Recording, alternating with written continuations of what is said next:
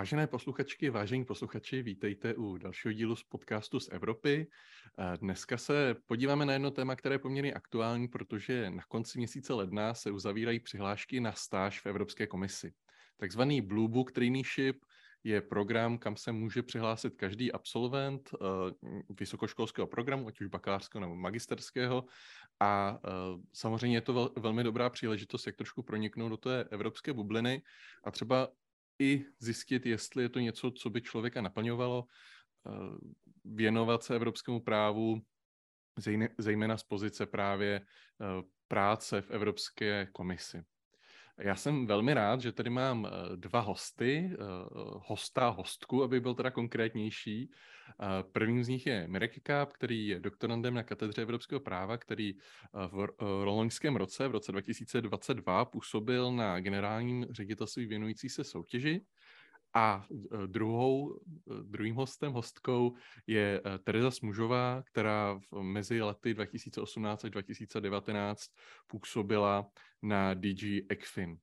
Co se týká té zkratky DG, které tady zmiňuji, tak jenom, aby to bylo srozumitelné, jedná se o generální ředitelství, to znamená jedna z těch základních administrativních jednotek, na které se dělí Evropská komise podle tématu, kterému se věnují. Já jsem velmi rád, že oba hosté si na nás udělali čas a vítejte. Moc děkujeme za pozvání, těším se. Děkuji za pozvání, přeju dobrý den, taky se těším. Co se týká našich hostů, eh, samozřejmě cesta do Evropské komise nebyla uh, tou finální destinací v jejich případech, nicméně věřím, že se k tomuhle ještě dostaneme. Uh, Mirek vedle toho, že působí na katedře evropského práva, tak působí i na ministerstvu průmyslu a obchodu, takže je to takový návrat a práce teď pro českého regulátora, to znamená Češi, kteří se vrátili z evropských institucí a teď můžou přispívat k tomu, aby Česká republika byla slyšet nejenom během předsednictví. A uh, Terka Smužová působí v tuhle chvíli ve vedení uh, rektorátu Univerzity Karlovy, takže, takže taky právník s evropským uh, rozhledem, který teď, se kterým se už působení vlastně se setkává každý, kdo studuje nebo pracuje na Univerzitě Karlově.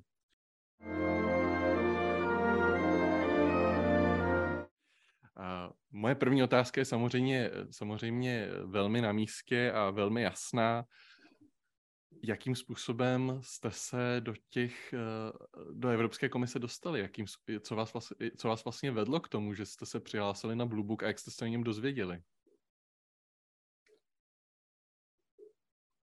Tak já začnu. Eh, vzhledem k tomu, že jsem kromě práv studovala ještě Institut mezinárodních studií na Fakultě sociálních věd, tak okolo mě bylo relativně hodně lidí, kteří se zajímali vlastně o kariéru v evropských institucích nebo i třeba absolvovali právě stáž eh, Blue Book Traineeship. A já jsem uh, pár let před, uh, předem vlastně absolvovala stáž v německém spolkovém sněmu, která se mi moc líbila, takže jsem chtěla ještě jednou někam vyjet. A když jsem se dozvěděla vlastně o Blue Book, tak jsem si říkala, že by to mohla být zajímavá příležitost. A aby byla úplně upřímná, jak jsem se přihlásila, tak jednou jsem večer přišla domů a vyplnila jsem online před, uh, přihlášku. Ráno jsem si to přečetla, odklikla a odesla, takže úplně zatím nebyly nějaké velké přípravy nebo nějaké velké promýšlení, ale prostě uh, takový spíš trošku spontánní rozhodnutí, který vyšlo teda. Super. Co ty, Mirku? Tak uh já jsem o tom vlastně věděl strašně dlouho a, a nejsem si úplně jistý odkud. Myslím si, že jsem se o tom dozvěděl v nějakých sociálních sítí Evropské komise, ale vlastně strašně dlouho jsem měl tuhle myšlenku, že by to vlastně bylo fajn takhle vědět, protože se zajímám o evropské právo, vlastně i protože já jsem taky kombinoval dvě školy, kvůli čemuž jsem pak eh, nevěl na Erasmus, tak eh, právě naopak já jsem tuhle zahraniční zkušenost neměl, ale bral jsem to za příležitost, eh, jak, jak se to vynahradit, ačkoliv jsem na tom Erasmu nebyl. Takže já jsem to spíš dlouho chtěl, odkládal jsem to, ale pak jsem si v tom létě 21 řekl, dobrá, tak to, tak to zkusím. Založil jsem si přihlášku nějak těsně, těsně po tom, co to otevřeli, pak jsem na ní měsíc nešáhnul a dokončil jsem ji to dopoledne před deadlinem, tak to tak nějak vyšlo naštěstí. Určitě zajímavá otázka také je čas, protože všichni tak nějak jako spěcháme vždycky dostudovat školu, získat diplom. V případě právníku je to ještě trošku komplikovanější, že teda máme ten diplom jenom jeden, takže hned po dokončení školy ideálně eh, zapsat se někam jako koncipient, čekatel nebo cokoliv jiného. Eh, tahle ta praxe má podmínku, že musíte mít vystudovaný už nějaký jiný titul. Pokud teda studujete nějakou jinou vysokou školu, tak samozřejmě to je jednodušší, protože už za sebou zpravidla máte bakaláře. Uh, nicméně udělat si ten čas a já tady na sebe prásknu, že jsem dostal otázku, proč já jsem nebyl na Bluebooku a přesně ta otázka je čas, takže teď možná bych využil uh, asi, asi, asi Mirka, protože tu zkušenost má uh, asi, asi nejčerstvější, jakým způsobem si vlastně udělat ten čas vět někam na půlroční stáž. No, pro mě asi byl ten eh, rozhodující faktor to, že jsem se právě dostal do nějakého období v životě, které bylo trošku stabilnější, že vlastně už jsem dokončil prvně to, ty práva, potom eh, druhýho magistra na ISu a vlastně jsem najednou měl trochu víc času rozmyslet se, co dál, co dělat. To znamená, když jsem měl ten jeden, dva roky odpracované, tak v ten moment jsem si řekl, dobrá, tak už víceméně nic extra se nebude v tuhle chvíli měnit, pokud to nebudu chtít, takže teďka je ten dobrý moment, proč vět, protože vlastně, vlastně a No, my, my, myslím, si, myslím si, že jsem se nemusel bát, že by za rohem čekalo něco, co by mě překvapilo třeba v Bruselu. A, takže, takže to byl ten ideální čas pro mě. Já musím říct, že uh, pro mě to byla čtvrtá, už takhle delší uh, zahraniční zkušenost a vlastně člověk si uvědomí, že ten vhodný čas není jako nikdy, protože vždycky něco člověk má před sebou, vždycky má nějaký závazky, ať už je to prostě třeba nějaký vztah, nějaká práce, nebo i třeba uh, sport, nebo prostě cokoliv. A vlastně člověk se uh, se mu zdá, že je vlastně přivázaný na tom místě, které je. A myslím si, že je to uh, velký krok určitě do neznáma se někam přestěhovat, uh, začínat vlastně úplně od nuly, noví lidi, nová práce, všechno od nuly. Ale vlastně myslím si, že ten vhodný čas není skoro nikdy. Vždycky bude něco, proč do toho nejít. A já bych eh, chtěla všechny posluchačky a posluchače motivovat, aby opravdu do toho šli, protože je to jako strašně super zkušenost a je strašná, strašně velká škoda to nevyužít. Takže pokud to někdo poslouchá a váhá, tak eh, to můžu jenom doporučit a opravdu ten krok eh, udělat. Já možná tady trošku přeskočím ještě k těm kariérám následujícím, které eh, třeba na ty stáže můžou navazovat, protože Čechů je obecně v evropských institucích relativně málo. Eh, pokud bychom se bavili, a teď eh, to slovo použiju v úzovkách, taková ta národní kvóta, to, to kvota skutečně v úvozovkách, eh, tak eh, není naplněná ani z poloviny, jestli se nepletu. To znamená, je třeba eh, větší šance, že když absolvujete Blue Book, tak že potom se přihlásíte, složíte ty slavné zkoušky pro Evropskou veřejnou službu EPSO a následně se na tu pozici dostanete, anebo je to v podstatě jedno, jestli půjdete ze zelené louky rovnou na, na EPSA, potom, do toho, potom se budete ucházet o nějaké místo. Je to výhoda nebo ne? Já si myslím, že na to jsou dva pohledy. Jednak eh, to, o čem ty mluvíš, to EPSO, tak to je vlastně vstupenkou k tomu být jakoby tím trvalým úředníkem. To jsou opravdu takový ty úředníky, kterými si jakoby představujeme, že oni tam prostě sedí těch třeba 50 let a vydělávají ty velké peníze. Tak to jsou tyhle ty... Eurobyrokrati. to, jsou ty, to jsou ty stálí jakoby zaměstnanci komise, ale kterých není až tolik. To je právě překvapující, když se tam člověk dostane, že vidí, kolik vlastně těch lidí jsou takzvaní kontraktoři, který vlastně mají jenom dočasní uh, ty právní pracovně právní závazky, řekněme, a který vlastně uh, jsou najímaný mimo ty EPSO testy. Takže uh, tady na tu pozici se člověk může mnohem jednodušeji dostat právě z té Blue Book stáže, kdy vlastně třeba ty jeho kolegové si ho vyberou a můžou ho najmout přímo, bez toho, aby šel přes ty EPSO testy. Když ale se bavíme o těch standardních těch trvalých uh, úřednicích, nebo nevím, jak to mám teďka v češtině přímo nazvat, tak tam uh, musí člověk přes ty EPSO testy, kde mu může samozřejmě znalost prostředí nějakým způsobem pomoci, ale není to určitě žádná záruka. Pokud ale projdeme už těma EPSO testama, tak se dostaneme na takový záložní seznam, ze kterého vlastně ještě někdo si vás musí vybrat. A zase tady přichází ty vaše potenciální kontakty vlastně z té komise, který vás můžou vytáhnout z toho seznamu a zaměstnat vás. Tady možná bych ještě zdůraznil, eh, Terko, ty jsi zmiňovala právě ten počet zaměstnanců eh, Evropské komise zároveň jako obrovské procento a teď, jestli se nepletu, jestli to není dokonce třetina zaměstnanců Evropské unie tvoří překladatelé. A právě i ty Blue Book stáže se vlastně dají rozlišit do dvou kategorií, kdy jednak můžete se přihlásit na pozici překladatele nebo na stáž v rámci překladatelství a nebo právě na takzvaného administrativního uh, trainee, který právě se věnuje vlastně té věcné agendě a politikám Evropské unie a přichází do styku s evropským právem, eh, nejenom tak, že ho, dejme tomu třeba překládá nebo připravuje nějaké texty. Eh, když se vrátíme zpátky eh, na začátek toho procesu, to znamená, někdo, někdo založí přihlášku první den, kdy se otevře možnost, někdo založí přihlášku možná třeba i pár hodin před deadlinem. V tuhle tu chvíli co všechno sou, je součástí té přihlášky. Co, a samozřejmě ten proces se měnil, lišil, ale uh, co jste přikládali vlastně těm svým přihláškám?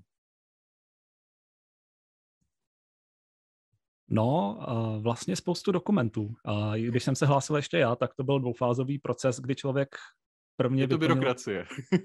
je, to, je to byrokracie. Jako, říkal jsem si přesně tohle, když jsem tu vyplňoval jako Evropská komise dělá čest eh, té byrokracii tím, co po nás všechno chce. ale eh, jo, to znamená, já jsem měl ještě proces, kdy jsem vyplnil tu přihlášku, kde jsem uvedl své pracovní zkušenosti, jazykové znalosti, dosažené vzdělání. A tohle všechno vlastně potom musíte nějak papírově, to musíš nějak papírově dokázat. No. Takže vlastně kromě toho mého rodného jazyka, co jsem teda uváděl jako češtinu, a to jsem ničím nemusel podložit. A potom následovala ta druhá fáze, kde mě teda napsali s dobrou zprávou, super, chceme vás zařadit do té databáze Bluebook, ale teďka nám pošlete spoustu dokumentů a my se podíváme, jestli je to pravda, co tvrdíte. Což se teďka tuším dělá už na začátku, což je podle mě lepší ale určitě bych tu fázi nepodcenil, protože jsem slyšel o případech, kde člověka potom nevzali, protože jim nějaký důkaz nepřišel dostatečný, anebo, nebo ho neměl, nestihl ho obstarat včas a tak dále. Já, jestli můžu k tady té fázi, jenom jestli bych mohla dát eh, nějaký malý typy, tak třeba my jako Češi máme uh, jako výborný plus, že třeba rozumíme a často i uh, nějakým způsobem mluvíme slovensky. A to třeba vůbec není tak uh, normální vlastně v, v rámci té Evropské unie, že máme nějaký další jazyky, kterým rozumíme bez toho, aniž bychom něco jasně dělali.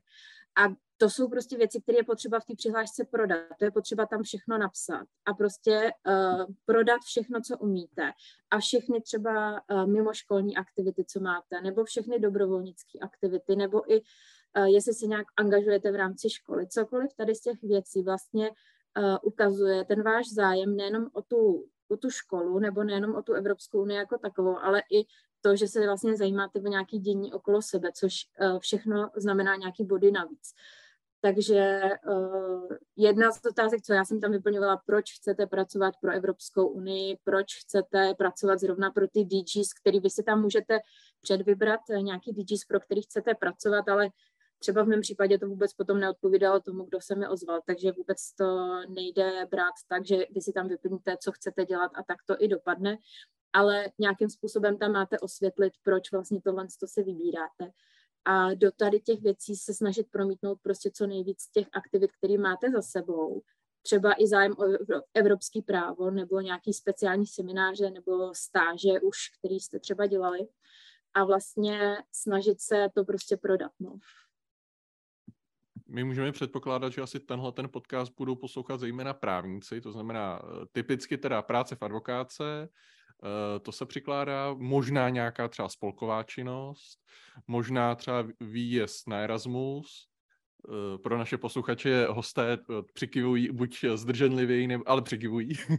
Určitě jakákoliv zahraniční zkušenost má jako velkou váhu, jo. I prostě třeba, jestli někdo si dělal LLM na nějaký jiný škole, tak to taky jsou body navíc, protože tituly na zahraničních školách taky se bodují jako uh, pozitivně.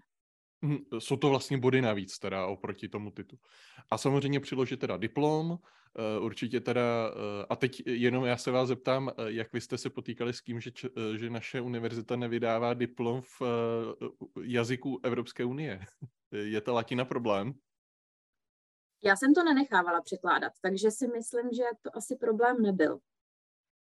Jo, tak, tak as, as, aspoň, že, že někde už jsou rozumí. Uh, a potom teda nějaké jazykové certifikáty, pokud je člověk má a pokud je člověk nemá, dá se to nějakým způsobem třeba nahradit, neví? Víte? Já jsem slyšel, že právě třeba když někdo má cizojazyčný studijní program, to znamená třeba má to magistra v angličtině, uh, což asi nepřichází v případě práva úplně v potaz, Jo, přesně tak. Eh, já už si to nepamatuju z hlavy, ale když se podíváš do eh, FAQ na stránkách eh, té Traineeships Office, tak tam mluví o tady těch alternativních cestách a myslím si, že studium v jiném jazyce má přesně tenhle efekt. Takže jazykový certifikát není jediný způsob, jak to dokázat, no ale, ale potřebují nějaký proof, že to tak skutečně je. Dělali jste třeba, když jste se přihlásili nějaký jako jazykový, že, že, že, by vám poslali nějaký jako test eh, rozřazovací, ověřovací? Ne. Vůbec Dobře. ne. Takže pokud má, takže primárně ale, těm... Mhm. Ale Michale, tohle vlastně se ověřuje i v té další fázi, takže k tomu my se ještě vlastně dostaneme. Dobře, tak jo, vrhneme se na druhou fázi. Takže odeslali jsme, odeslali jsme aplikaci, odeslali jsme všechny přílohy v PDFku a teď teda se vrháme uh, do čeho vlastně? Vlastně, jak už tady kolega zmiňoval, tak potom, eh, když ten uchazeč je úspěšný, tak se dostane na ten Blue Book, což je to, podle čeho vlastně se celá ta stáž jmenuje. A to je nějaká databáze těch jako úspěšných potenciálních stážistů, do kterých mají přístup vlastně ty jednotlivé oddělení, který si hledají svý stážisty.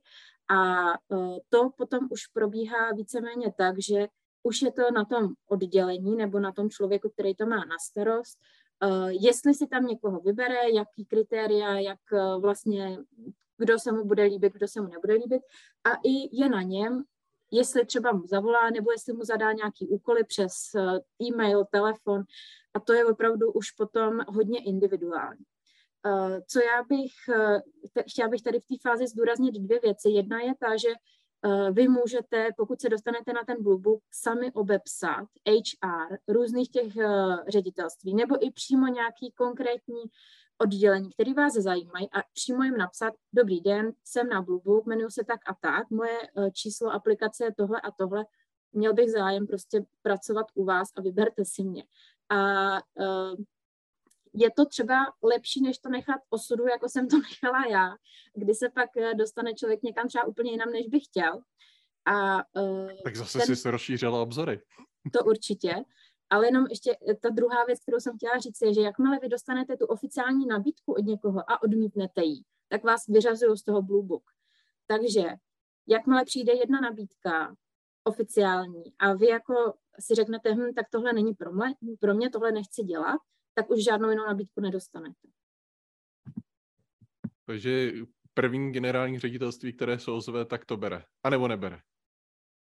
Vlastně jde o to, eh, že když už se to dostane, třeba ještě nějak můžete třeba telefonovat s těmi lidma, nebo právě třeba oni si vás nějak prověřují, ale jakmile přijde ta oficiální nabídka, tak ta už je prostě jenom ta jediná. Mm-hmm. Míro, ty se dostal tam, kam se zhlásil, nebo, nebo si chtěl někam jinam? Já jsem se dostal tam, kam jsem hlásil, eh, takže to, byla, to bylo super. A vlastně jenom abych to doplnil, eh, ono tak, jak eh, to bylo ještě za mě, a teďka se možná ta procedura trochu změnila, ale měli jsme možnost seřadit, seřadit ty první tři DGs podle pořadí preference, tak já jsem si dal competition jako první eh, v pořadí a jako naštěstí, naštěstí jsem se teda dostal tam. Ale to má potom relevanci v tom, že jo, to DG, které máte výš eh, v pořadí preferencí, tak může přetrumfnout kohokoliv, kdo v tom pořadí není. Eh, spíš potom už si nemůžete vybírat, který unit, vlastně oddělení v rámci toho DG vás, vás tedy dostane, tak to se spíš pak domlouvá přes ty telefonáty. No, ale jinak bych se vlastně taky strašně rád podepsal pod to, já to teda taky nechal osudu, a měl jsem štěstí, to bylo jedno suprový prosincový odpoledne, seděl jsem v Open Office s kolegama a začal mě volat belgický čísla, že se mnou chtějí dělat pohovor tady a teď, tak to bylo, to bylo něco úžasného. Ale vlastně, vlastně vůbec nemá cenu stydět se za to, že nějak za sebe lobujete, vůbec bych to nebral, nebral nějak trapně, nebo že se to nesluší Právě no, jako Češi myslím, na tohle nejsme úplně zvyklí se takhle prodávat, co? My to moc neděláme, jo, ale hmm. i, i když jsem tam byl, tak několik lidí říkalo, vůbec, jo, nestyď se za to, jo, prostě nikdo se neurazí, když mu přijde slušný e-mail, kde se mu představíte a řeknete, proč si myslíte, že byste jako byli platní. Takže určitě se toho nebojte a běžte do toho, no. To, tím si můžete jenom polepšit. Já bych možná ještě jenom doplnila, ono to trochu i souvisí s tím, co Michal tady zmiňoval, že vlastně těch Čechů v těch institucích není moc. A s čím já jsem se setkala, bylo, že ty potenciální stážisti na tom Blue Book seznamu se prostě obrátili na nějaký jiný lidi stejné národnosti, eh, který prostě si našli někde a napsali jim, eh, čau, hele, já jsem taky ze Španělska, eh, chtěl bych tady pracovat ve vašem oddělení, jsem na Blue Book, tak mě vyberte. A prostě do jistý míry to takhle funguje. A tím, že těch Čechů vlastně je tam málo a těch kontaktů tam máme jakoby málo, tak tím třeba to je taky trošku těžší se tam dostat a vlastně uh, může to být prostě jedna, jedna, uh, jedna z nějakých výhod nebo nevýhod, no. Takže už jste, už jste vybraní, už jste, už jste, uh, víte, do kterého generálního ředitelství budete v příštím půlroce, uh, půlroce existovat. A co teď? Teď uh, předpokládám us, nějak jako uspořádat si svoje věci v Česku, uh, zajistit si ubytování, nebo zajišťujete komise, nebo, nebo jakým způsobem jste si třeba zajišťovali, kde, budete, kde budete žít, bydlet, protože samozřejmě ta stáž většina teda probíhá v Bruselu, ale samozřejmě jsou i ofisy z Lucemburku a v některých jiných městech, kde sídlí evropské uh, instituce tak uh, jaký je ten, jo, bouchnete to šampaňský a teď si říkáte, tak a co teď? No, já, já jsem bouchnul šampaňský a vydal jsem se do Bruselu procházet byty, no. A komise bohužel tedy dává vám tedy nějakou tu allowance, která je myslím si, že jako dobrá na nějaké základní vyžití v Bruselu, pokud nechcete vyloženě no, vyhazovat nějakých, nějaké strašné peníze. Já jsem se teď díval, že je to 1300 euro. 1300, no, no, což, no. Což, je, eh, což teda potom na mě, byl jsem upozorněn, že to je o 300 euro méně, než je minimální mzda v Belgii, tak uh, to, tradiční uh, problém, s, ale je to aspoň placená stáž teda tím pádem. Je, je aspoň placena, uh, což uh, není normou ani u mezinárodních institucí, jsem slyšel, uh, je to, je to pořád stáž, není to, není to mzda, co byste dostávali za, za práci v Belgii. A, a je relativně, relativně důstojná, troufnu si říct, když samozřejmě jo, v ideálním světě by stážisti dostávali víc než to. A, ale co jsem chtěl říct, součástí toho teda bohužel není žádné garantované ubytování, a vím, že spousta stážistů si to domluvila nějak přes Facebook, kdo bude s kým kde, jak spolubydlet a trochu teda doufali v to, že je nikdo eh, nenapálil že opravdu je teda čekal ten byt v tom Bruselu. A to já jsem se tam teda radši vydal a několik jsem jich prošel, než, než jsem si s někým plácnul. A je, je to poměrně stresující věc, no, protože vlastně pak zjistíte, že spousta pronajímatelů eh, chce smlouvu aspoň na rok a pak je tam zvláštní segment toho trhu s tímhle krátkodobým bydlením. A, no a jako myslím si, že ze všech těch organizačních věcí sehnat si bydlení byla asi ta nejnepříjemnější. No. Mhm. Já se k tomu jenom přidám, že vlastně schánět ten byt je hrozně těžký a přesně existuje hodně podvodníků. A navíc ta úroveň těch bytů, které jsou nabízeny, jsou jako někdy fakt hrozný. Takže i spousta těch spolustážistů, co tam se mnou byli, tak prostě po prvním týdnu se snažili vyměnit ty byty, protože prostě se tam nedalo bydlet. A bylo to prostě za velký peníze. Takže určitě je nejlepší kontaktovat, pokud máte jakýkoliv kontakty v Bruselu, tak se s nima spojit. A hlavně prohledávat prostě Facebook, prohledávat různý servery, ale je to opravdu náročný a trvá to dlouho, než člověk něco najde. A já třeba jsem se pak i snažila koukat vlastně na e-maily těch lidí, kteří pronajímají ty, ty byty. A hodně z nich, nebo nějaká část, měly e-maily jako evropských institucí, tak jsem si říkala, aspoň když se snaží pronajímat stážistům nějaký byty lidi přímo z těch institucí, tak to snad by aspoň nemuseli být podvodníci, jakože z toho by mohl hmm. mít docela jako průšvih. Takže to mi třeba přišlo, že je trošku uh, záruka nějakého lepšího jednání, ale opravdu najít ten byt je náročný, aby to bylo v nějaký rozumný vzdálenosti a v nějakém rozumný čtvrti, což taky člověk prostě dopředu vlastně vůbec neví, pokud se v tom Bruselu nevyzná. Takže možná to, co říkal Miro, uh, asi je nejlepší varianta se tam vydat a obhlídnout si to tam trošku. Já bych to jenom doplnil, ono se to stahuje už k té předchozí fázi, kdy se hlásíte. Když se podíváte na sociální sítě, tak eh, objevíte spoustu různých skupin a chatů, kde si lidi právě vyměňují rady a informace. Je to dvojsečný, protože zároveň tam lidi skupinově stresujou, tak eh, to musíte vzít potaz, když tam vstupujete, ale myslím si, že to mě pomohlo už jenom v tom, že jsem viděl, že v tom nejsem sám a občas tam byly nějaké dobré rady, jo, tenhle člověk, eh, to byla zrovna nějaká paní, co nabízela byty a měla právě tu e-mailovou adresu Evropské komise, tak si tam potvrzovali, jo, tenhle člověk je legit, eh, a nebo naopak tenhle inzerát, to ne, na to si dejte pozor. Takže myslím si, že to může pomoct. Hmm. A určitě eh, jako výhodou je, pokud znáte někoho, kdo třeba na tom Bluebooku byl, kdo eh, existuje třeba jako sdílení těch bytů mezi, mezi trainees, eh, protože já třeba si pamatuju z doby, kdy jsem byl na Erasmu, že taky přesně jako minimálně roční smlouvy, takže se potom jako po semestru jako po, po, posouvali. To je určitě jedna z možností. My jsme tady na začátek nezmínili, kolik vlastně těch Čechů nebo kolik českých eh, bluebookářů tam průměrně bývá. Bývá to nějakých 10 až 15, takže každý ten půl rok se tam vystřídá 10 až 15 těch českých trainees, kde určitě je možný po někom vlastně ten byt eh, přebrat. A uh, ještě jednu věc jsem chtěla jenom zmínit, že když se přestěhujete do Bruselu, tak máte povinnost se tam nahlásit přičemž hodně těch bytů na pronájem neumožňuje se tam přihlásit, eh, jako nahlásit si ten pobyt tam, protože prostě tam jsou hlášení jiní lidi a ty hmm. majitelé nechtějí, aby se jim tam někdo hlásil. Takže je potom taky uh, na uh, každém vlastně si zvážit to riziko, jestli do toho jít nebo nejít, vlastně pronajmout si ten byt, kde se nedá přihlásit ten pobyt. Tohleto téma je velmi důležitý a mám dojem, že bychom od něj měli rychle utíct, než uh, naprosto, naprosto znechutíme kohokoliv, kdo by se na chtěl přihlásit. Uh, každopádně je to určitě důležité to nepodcenit. Tak, v tuhle tu chvíli už jste usazeni v Bruselu, uh, máte svoje allowance, uh, máte všechno podepsané, přicházíte první den uh, do Evropské komise, dostáváte kartičku, uh, samozřejmě musí se udělat fotka a v tuhle tu chvíli se děje co?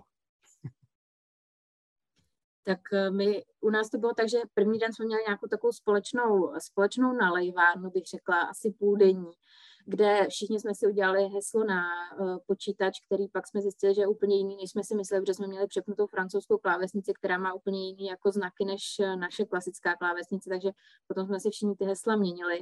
Přesně dostali jsme ty kartičky a vlastně pak nám řekli jako, no a odpoledne už běžte jako za těma svýma mentorama a tam už si to jako vyříte sami, což já jsem z toho teda upřímně byla trošku vyděšená, že vlastně takhle nás tam úplně jako vypustili, prostě běžte tam zaklepat na jeho kancelář a on možná bude vědět, že přijdete a Uh, takže to pro mě bylo docela překvapující, ale nakonec to bylo třeba hrozně milý a úplně super a vlastně vůbec nebylo si čeho bát, protože i Nevím, jestli to je jako na všech DGs, ale u nás na tom DG bylo i politika prostě otevřených dveří, takže vlastně nikdo si nezavíral dveře do kanceláře a když se chodilo přes ty chodby vlastně tak i člověk jakoby viděl v těch kancelářích, kde ty lidi jsou, nejsou a podobně, takže uh, to prostředí za mě bylo takový hodně otevřený a jako uh, welcoming, abych řekla. Mm.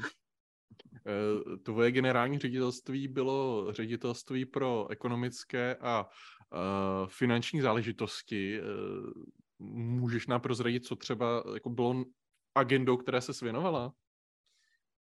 Uh, já jsem byla v oddělení, který se věnovalo vztahům s Evropskou investiční bankou, Evropskou bankou pro obnovu a rozvoj, což jako pro mě bylo něco absolutně vzdáleného, prostě investice, půjčky, financování nějakých velkých projektů a jednalo se vlastně jak pro, o projekty uvnitř Evropské unie v rámci Invest EU, tak vlastně o projekty mimo Evropskou unii, vlastně v rámci politiky sousedství a rozvojové politiky.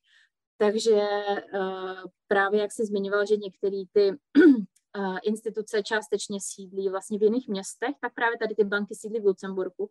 Takže i půlka toho mého oddělení sídlila v Lucemburku, půlka v Bruselu. Takže my, přestože ještě nebyl covid, tak už jsme docela jako některé věci uh, jeli právě takhle remote, protože prostě půlka toho týmu byla, uh, uh, jak říká moje šéfová, uh, na obou stranách Arden máme svůj tým, takže... To se pak nedá prohrát. Uh, nedá, no. takže uh, tam šlo o to vlastně, že v tu dobu, co jsem tam byla já, tak byl zrovna projednáván nový nástroj, který se jmenoval Endichi, což byla právě zkratka pro takový komplexní nástroj, který měl zahrnout všechny ty politiky vně Evropské unie, takže bylo to jako rozvojová pomoc, politika vlastně právě východního partnerství a sousedství. Takže bylo to takový obrovský nástroj, který se vyjednával a vlastně šlo ve všem o velké peníze. A druhou věc, co vlastně dělali, že posuzovali ty jednotlivý, peň, eh, jednotlivý projekty třeba z pohledu a praní špinavých peněz, nebo právě si tam nejsou nějaký vlastníci v daňových rájích a podobně, takovéhle věci, což pro mě bylo jako hodně vzdálený. Nicméně, co dělá vlastně uh, to DG ECFIN, uh, co je asi takový jako nejsrozumitelnější, je vlastně předvídání nějakých hospodářských předpovědi a hodnocení těch jednotlivých vývojů vlastně v rámci každých uh, jednotlivých uh, členských států. Mm-hmm. Velkým penězům se věnoval i Mirek, který byl teda na generálním ředitelství pro soutěž. My jsme se ještě před podcastem bavili, že vzhledem k tomu, že některé ty věci Eh, kolem kterých se ochomítel, tak jsou samozřejmě ještě v procesu, takže jenom rámcově, co, co, co dělá generální ředitelství pro soutěž. Teda pokud to není jasné z názvu. Dělá, dělá hospodářskou soutěž, je, je to přesně tak. Já jsem byl v unitu, který eh, řešil antitrustové věci, to znamená případy zneužití nominantního postavení nebo eh, vyšetřování kartelů. A vlastně jako, jako stážista jsem, jsem byl zapojený do, do té do nedoní práce toho unitu. To bylo strašně fajn, že prostě záleží na tom, v jaké fázi je ten případ, který zrovna řešíte, jo, kde Evropská komise provádí ty vyšetřování tady těch deliktů, ale vlastně jsem pomáhal s přípravou těch jednotlivých úkonů, ať už to byly různý dotazníky pro podniky, anebo pak draftování různých, různých dokumentů. A vlastně, vlastně myslím si, že i díky výbornému mentorovi, který mě jako do té práce hodně vtahoval a naopak jo, pomáhal mi mě tlačit, e, nebo pomáhal mi v tom, abych, abych jako taky třeba nějakým způsobem tedy e, prezentoval tu svoji práci nebo abych, abych v těch věcech měl nějaké slovo, což, což bylo naprosto úžasný. Tak vlastně to, to, co v tu chvíli e, ten, e, ten, ten case team dělá, tak s tím mu, s tím mu pomáháte a myslím si, že je tam jenom několik výjimek, eh, které se týkají toho, co ten stážista dělat nemůže, což jsou třeba nějaké inspekce na místě, šetření na místě a tak dál. Ale jinak eh, já byl vlastně velice příjemně překvapen, že to nebylo tak stážisto, teďka budeš eh, pořizovat zápis z jednání, když jako nějaký jsem samozřejmě pořídil, ale opravdu cítil jsem se, cítil jsem se, že ode dne jedna až mě to, až mě to překvapilo, uh, se ke mně chovali maximálně jako k rovnému a to bylo, to bylo něco úžasného. Hmm.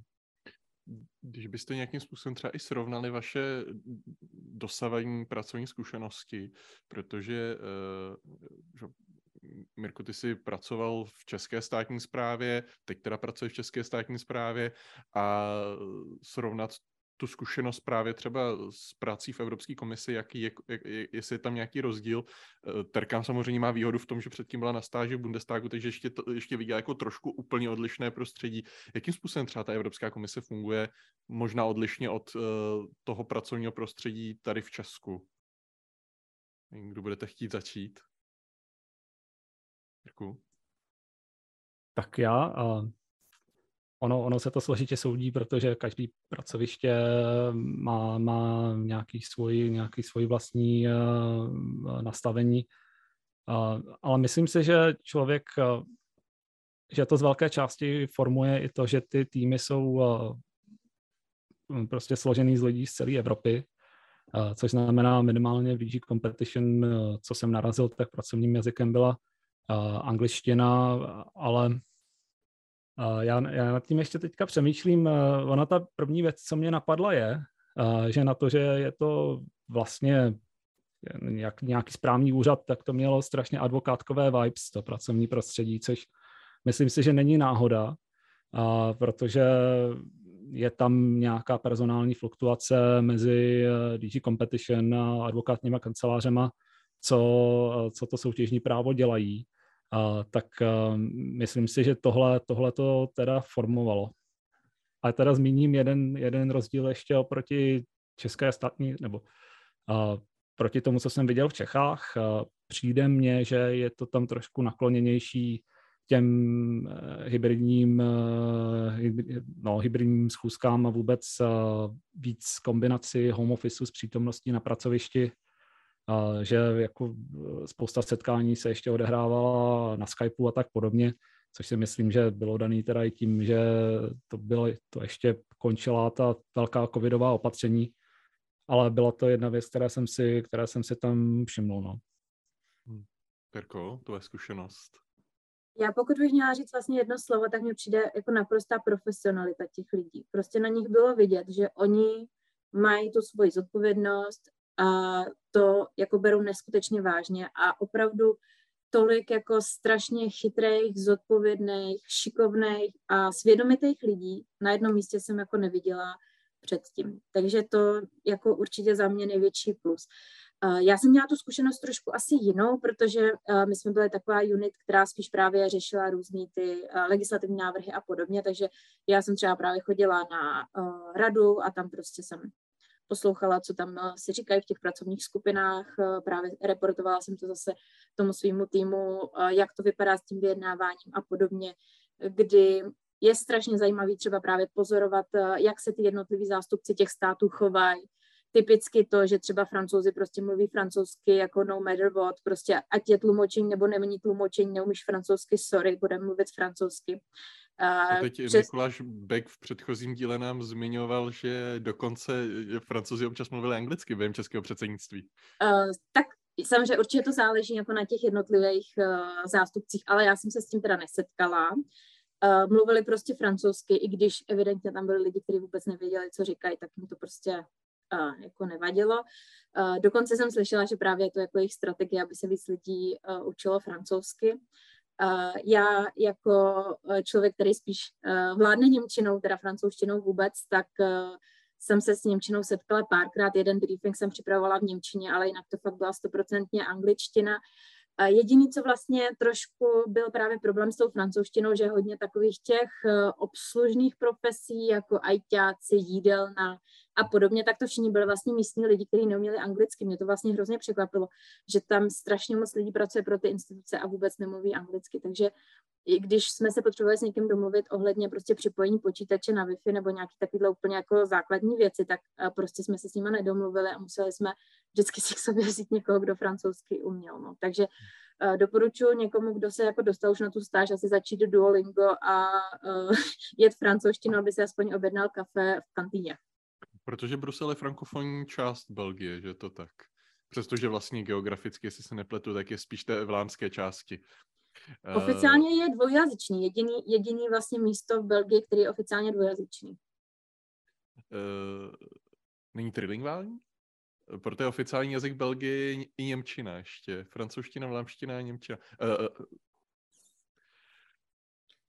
já, já jsem se na to ptal totiž eh, během studia, bylo mi řečeno, že spolu mluví potom anglicky, právě kvůli tomuhle. Uh, super, já se ještě zeptám, samozřejmě taková ta základní otázka, co vám to dalo, co vám to vzalo, tahle ta stáž, eventuálně jestli byla nějaká vtipná historka z natáčení, kterou byste třeba, kterou byste třeba chtěli motivovat eh, případné zájemce, aby se přihlásili do Bluebooku a, a vidím, že Terka už, už má nachystanou. Prosím. Historku ani nemám, ale Uh, určitě, co vlastně na tom Bruselu je super, je ten networking a prostě, že tam je strašně moc zajímavých lidí.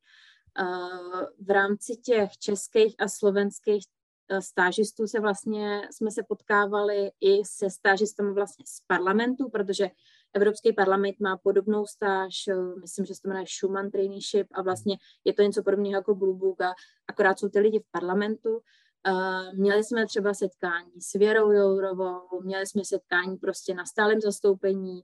Je fajn se hnedka prostě přihodit do nějakých kontakt listů, aby vlastně vám chodily pozvánky na takovéhle akce, aby člověk jako se nějak líp seznámil s těma lidma, což právě pak zase může být dobrý pro vaši jakoby budoucí kariéru v těch evropských institucích.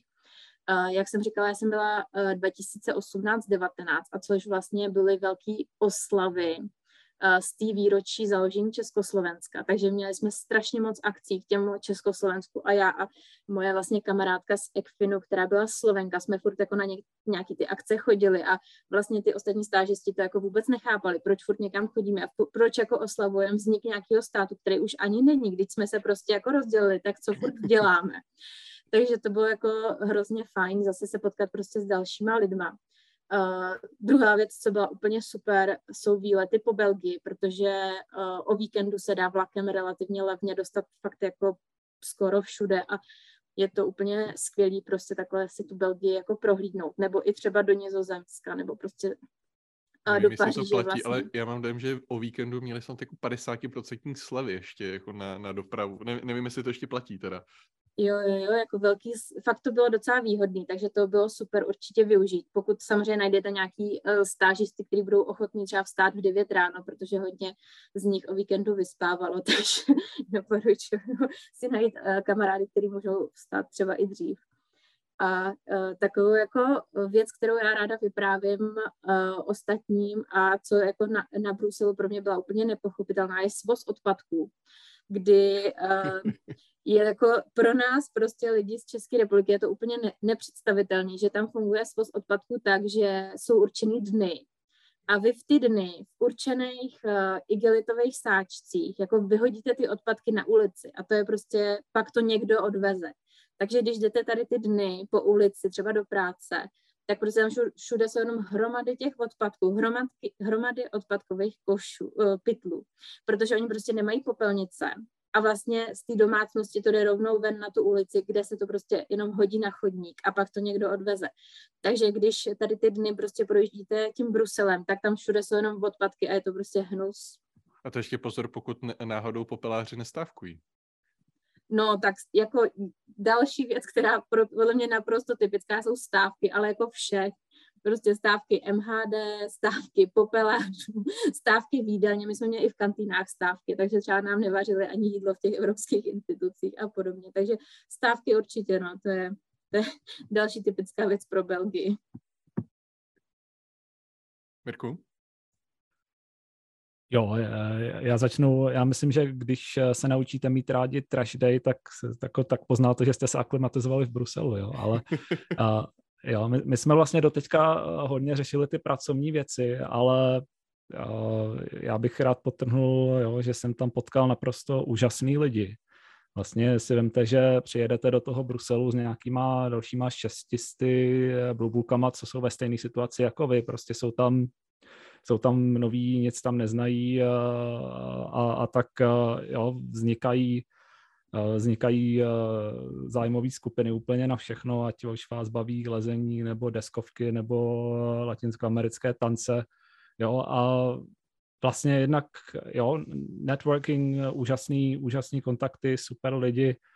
A to je pro mě asi jeden, taky jeden z těch hlavních takeaways, eh, i když samozřejmě ta práce byla parádní v tom, že mě dodala, dodala nějaký sebevědomí, že já jsem sám jako před tou přihláškou si říkal, že ji tam dávám spíš tak na zkoušku a, a nejsem, nebyl jsem si jistý, jestli to jako klapne nebo ne. A nakonec jsem si řekl, jo, že vlastně to by, to by šlo, uh, takže no vlastně, vlastně bych uh, podtrhnul tyhle dvě roviny, no, že profesně, pracovně je to samozřejmě super, ale poznáte spoustu úžasných lidí, co buď v tom Bruselu zůstanou, anebo potom budou dělat jiný zajímavý práce někde, někde jinde v Evropě, nebo i někde úplně jinde a to je k nezaplacení. A poslední slova na závěr našim posluchačům, co byste jim doporučili, pokud třeba možná díky poslechu podcastu teď váhají, jestli si podat přihlášku a jestli do toho jít. Já jsem to říkala na začátku, že bych rozhodně to doporučila, ale já bych doporučila skoro jakoukoliv zahraniční stáž, protože si myslím, že to člověku otevře jako neskutečně oči a vidí prostě co a jak kde funguje. A hlavně bych chtěla zdůraznit, že pokud eh, se nedostanete, nebo pokud vás prostě odmítnou, pokud se nedostanete na ten Blue Book, tak vůbec nic si z toho nedělat, protože je to do jisté míry o nějaký náhodě i kdo vás hodnotí, kdo tu vaši přihlášku vidí a kdo třeba potom uh, si vás zrovna vyfiltruje podle nějakých uh, kritérií v tom Blue Book, takže určitě to nevzdat a když tak se klidně přihlásit znova a uh, prostě zkoušet to a nebo zkusit i nějakou jinou stáž, nebo prostě zkusit klidně víc stáží, na víc stáží najednou se přihlásit a pak uh, prostě se podívat, co, co vyjde.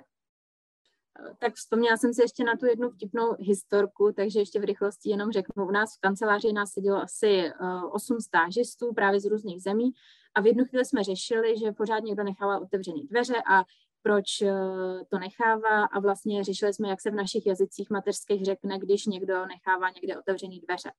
A já jsem se tak jako zamyslela, říkala jsem, no u nás někdy jako se říká, máš uh, za sebou černocha.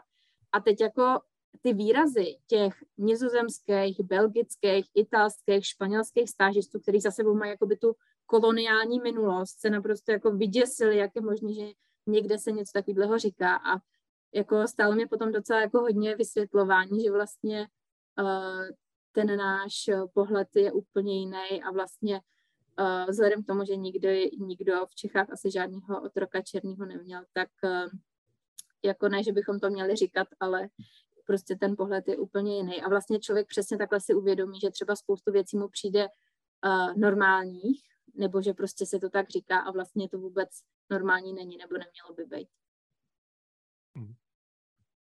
Co Mirkův takeaway, kromě kontaktů?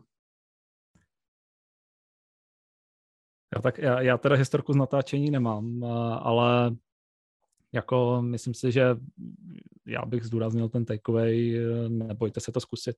Jo, a, a třeba to nevíde, ale myslím si, že můžete být překvapený z toho, co, co tam spadnout může, když, když, se, o to, když se o to pokusíte. A, a rád bych, eh, rád bych se přidal k tomu, co tady už zaznělo.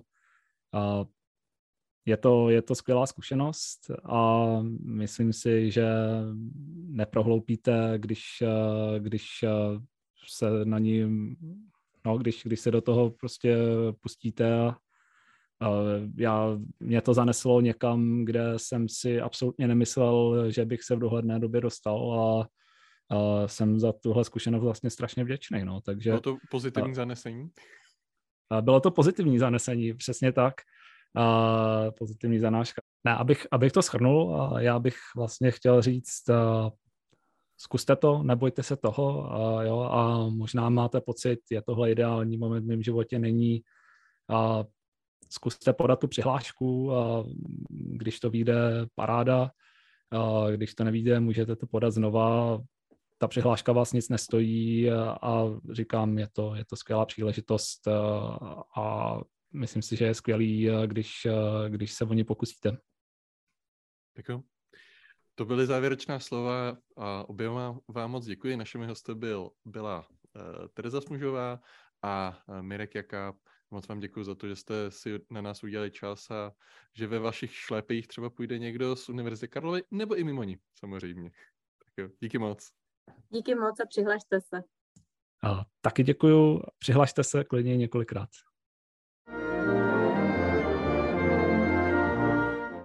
Cink, cink, cink, dostali jste se na konec epizody a moc děkujeme za to, že jste nás poslouchali až do konce. Určitě nám dejte like, určitě nás odebírejte a budeme se na vás těšit při příštím díle. A pokud se vám díl líbil, pošlete nám zpětnou vazbu, pošlete nám to na e-mail z Evropy pošlete to svým známým, hoďte si to do storíčka na Instagramu, cokoliv. Budeme za to moc rádi, jak se to dostane co k největšímu množství lidí, které by to mohlo zajímat. Děkujeme, mějte se hezky.